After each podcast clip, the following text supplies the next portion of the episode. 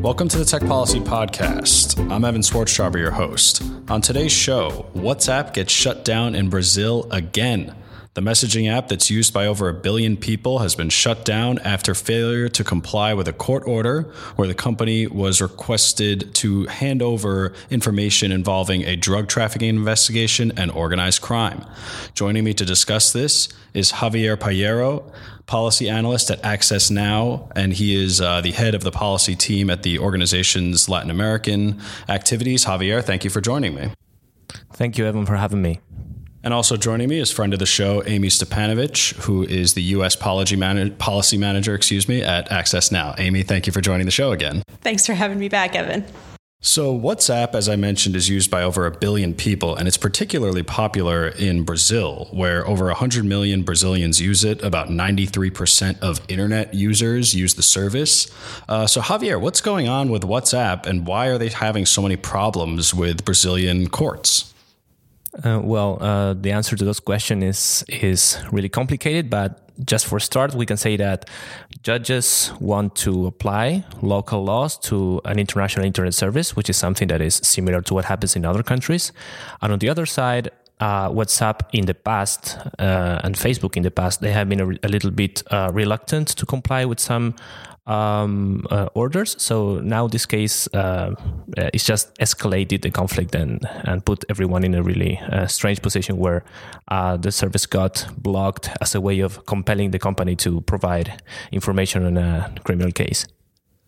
And uh, we've mentioned on the show before that WhatsApp is end to end encrypted. And uh, what this means is that only the sender and receiver of a message can see it. So when the court went to WhatsApp and said, hand over the information, what happened? Um, well, uh, the thing is that um, in this case is where uh, WhatsApp is saying that since the messages are encrypted, they are not able to comply because the judge wants to know the content of the inform- of the conversations that he is trying to investigate. Uh, but this also falls in a history of previous cases with with previous requests for companies that not not are uh, that are not um, answered uh, properly sometimes. So in this case, WhatsApp is right; they have no way to comply with this uh, with this request. But the judges are thinking that this is another case of just uh, reluctancy, you know, to comply, and they are trying to force it uh, upon them. So when WhatsApp says to the judge, you know, I we really cannot hand over the information. We just do not have it. What does the judge say to that?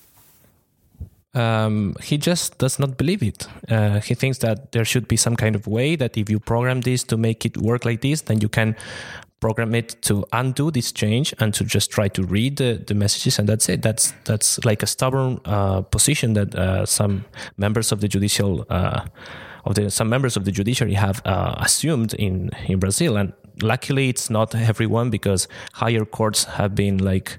Um, changing, reversing the decisions from these first instance judges. Um, but at, at least there is some judges that think that this is possible, and that's worrying.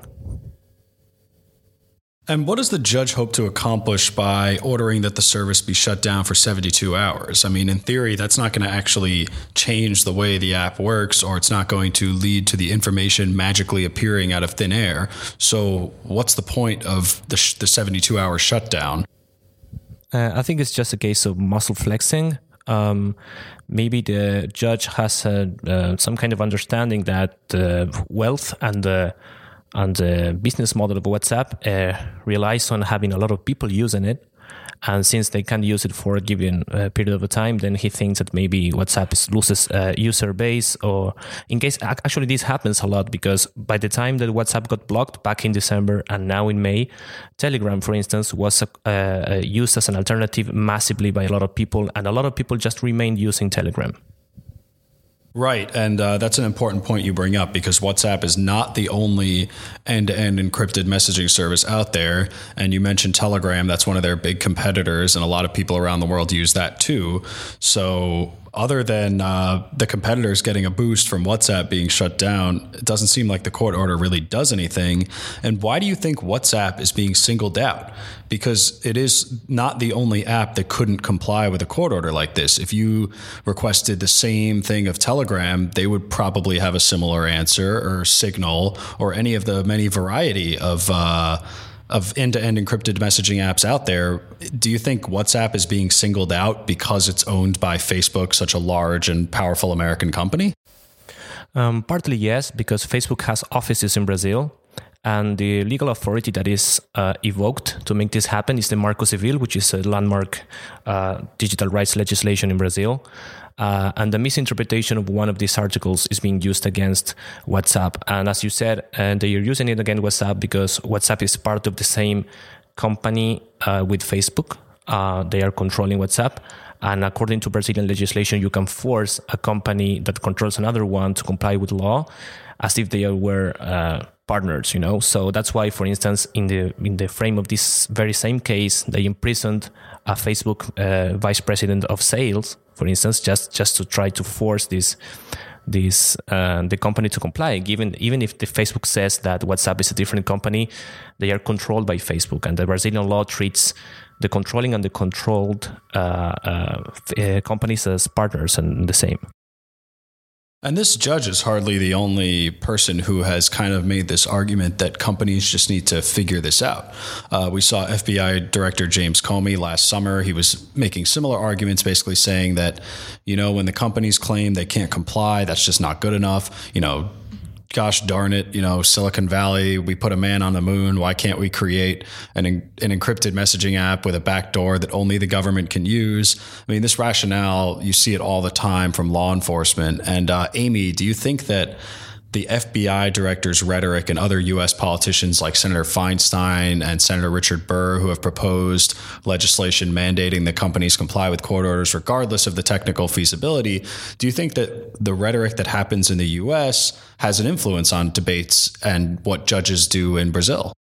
I actually think it's a give and take. I think some of what is happening in Brazil has had an influence in the US, and obviously, some of the things in the US are changing the debate in Brazil. And so the problem is is that as we see bad legislation or bad legis- legislative proposals um, or even activities pop up in one country, other governments, other countries tend to look at that and say, "Oh, we can do that too."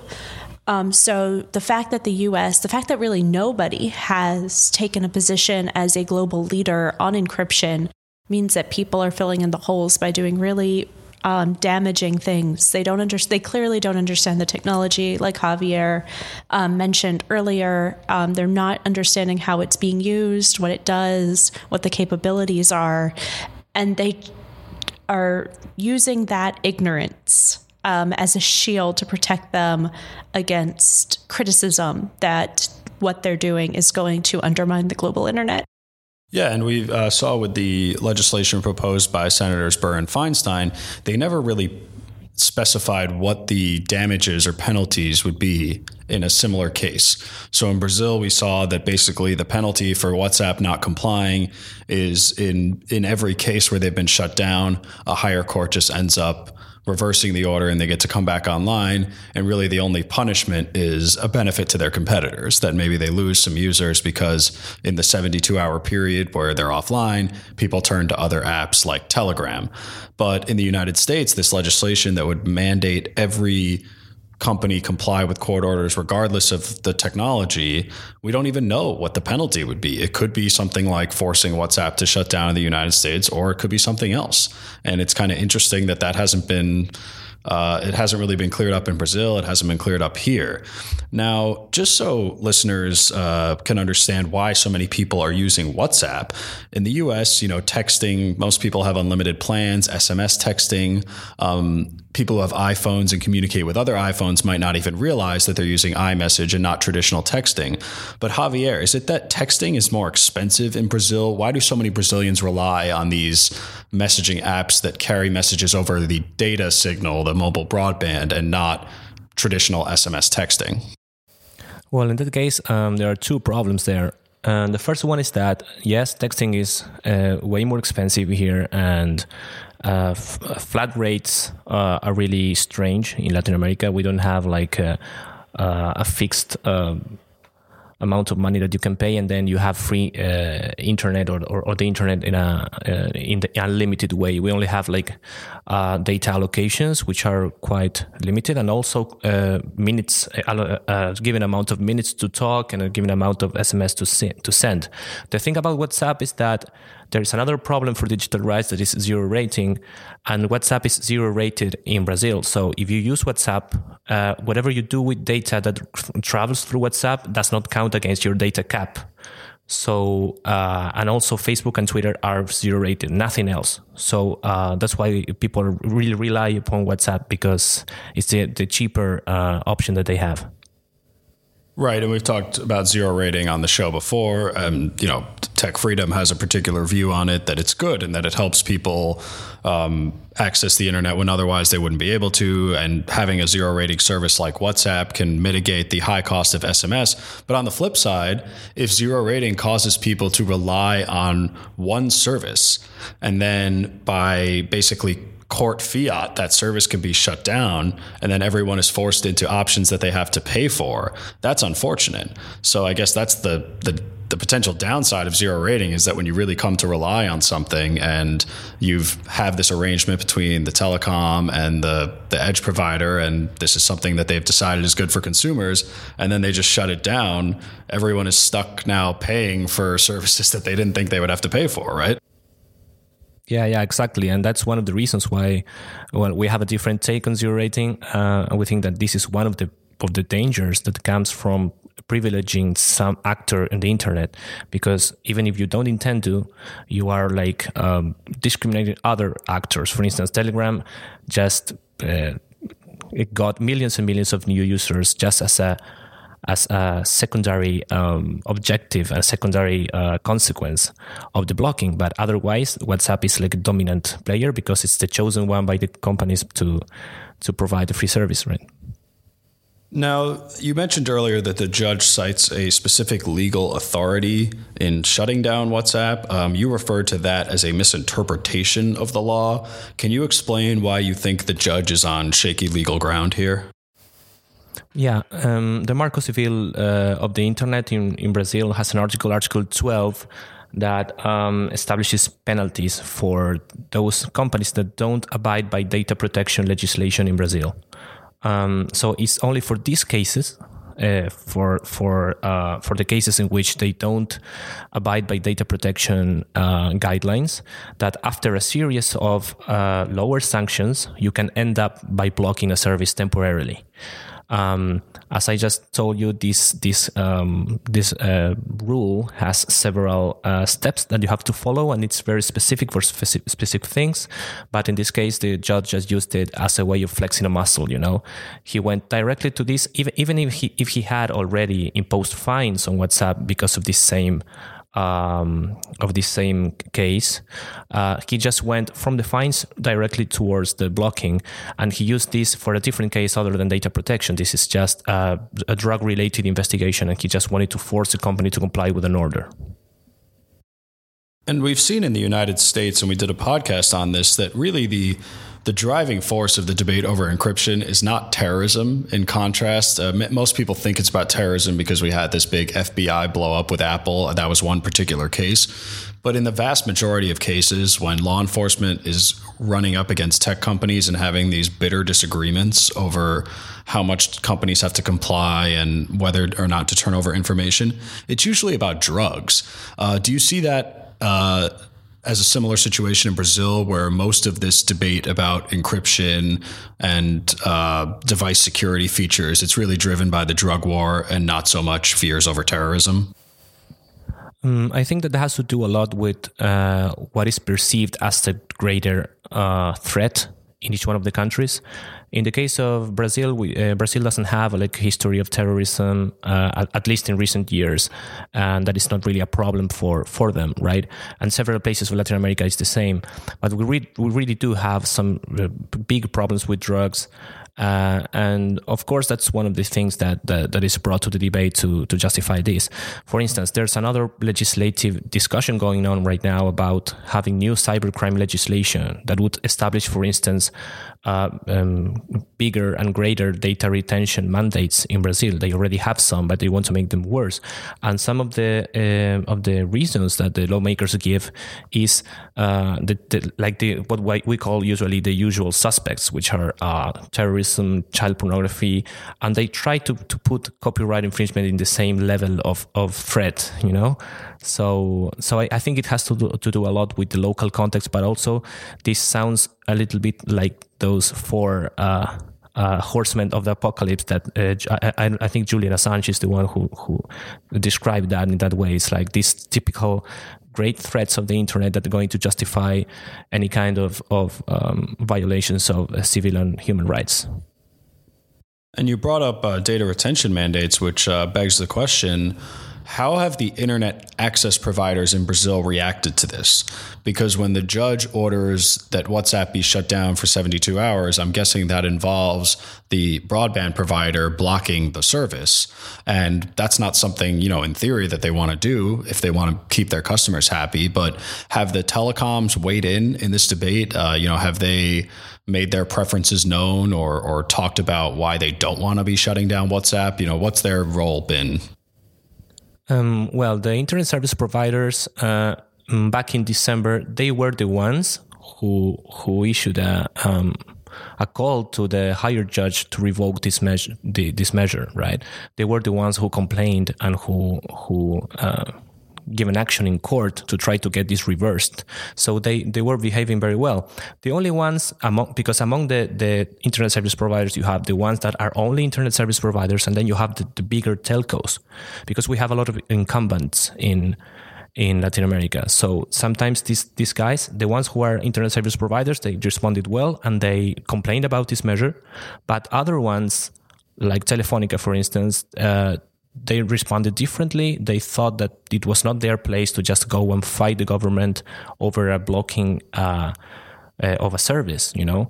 And this, I think, this has a little bit to do with the interest that each company has because WhatsApp is also challenging the the voice uh, the the telephone market over there the mobile telephone market because if you have zero rating over WhatsApp people won't call using their phone plan. They just use voice voice over IP and they use WhatsApp you know? So that's why I think that some actors are not that interested in defending uh, the usage of certain services Right. There's certainly a competitive uh, advantage to the telecoms if services like these come under fire because if end-to-end encrypted messaging apps are you know start to get more shit from their from the Brazilian courts, then people might have to rely on more traditional means of communicating like SMS and you know traditional cell service. So clearly, the fact that the courts have not been able to figure out this problem kind of begs the question where is the Brazilian legislature on this? I know there's a big, you know, debacle going on with the presidency right now, but are there calls for uh, the Congress to step in? Are there calls for legislation to clear this up? I mean, clearly having the courts handle this issue hasn't seemed to bring resolution. So, uh, is there any momentum for encryption legislation? What do you see going on? Um, right now, some lawmakers in the Brazilian Congress have formed a free internet caucus or something like that, uh, because there's people who, is, who are really concerned about this this this situation. You know, where you have like uh, blocking of services like a thing that is common. You know, and that cannot be accepted. Um, but there is also a big movement that is trying to curtail um, digital rights um, because um, right now the shift in the government and in the political life of Brazil is going back towards the right wing. And some of those right wing lawmakers are the ones who proposed to make, for instance, these blockings. In, because this blocking, as I told you, uh, comes from a misinterpretation of the law. But some lawmakers presented bills uh, recently that are trying to make this interpretation actually a rule. So judges can directly ask for ISPs to block services. You know, we were fighting in the Brazilian Congress to get those bills killed. Some of them are, have improved, but some other are still going through their legislative process. And as you see, there there are two big powers they are fighting, and it happens at the legislative level as well. So we have the pro. Uh, blocking guys and the and the pro um, fundamental rights guys. So the, it, it, it it's quite divided right now. Well, this has been a fascinating discussion. I'm especially grateful that Javier brought up the issue of zero rating because that is uh, not an angle we often hear debated in the U.S. debate over zero rating. It's often you know about whether it's discriminatory or whether other services suffer, but really we don't often think about whether zero rated services could just be arbitrarily shut down by a court because that hasn't happened yet in the United States. But uh, that's it for today's show. One of my guests has been Javier Pallero, the policy analyst for Latin America at Access Now, a global civil rights and digital liberties organization. Javier, thank you so much for joining. Thank you, Evan, for having me. And my other guest has been Amie Stepanovich, friend of the show and U.S. policy manager at Access Now. Amie, thanks for joining the show again. Uh, let us know what you think of today's episode on our Twitter page at Tech Freedom or on Facebook.com slash Tech Freedom. Uh, send us an email at media at techfreedom.org. Uh, let us know what topics you want to hear, guests you want to hear on the show. Uh, we always appreciate your feedback. Find this podcast in the iTunes store or on your favorite podcast app. Please leave us a review because it will help others find the show. Thanks for listening. The Tech Policy Podcast is produced and distributed by Tech Freedom, a nonpartisan nonprofit think tank in Washington, D.C. To learn more about our work, make a tax deductible donation, or find other episodes, find us online at techfreedom.org.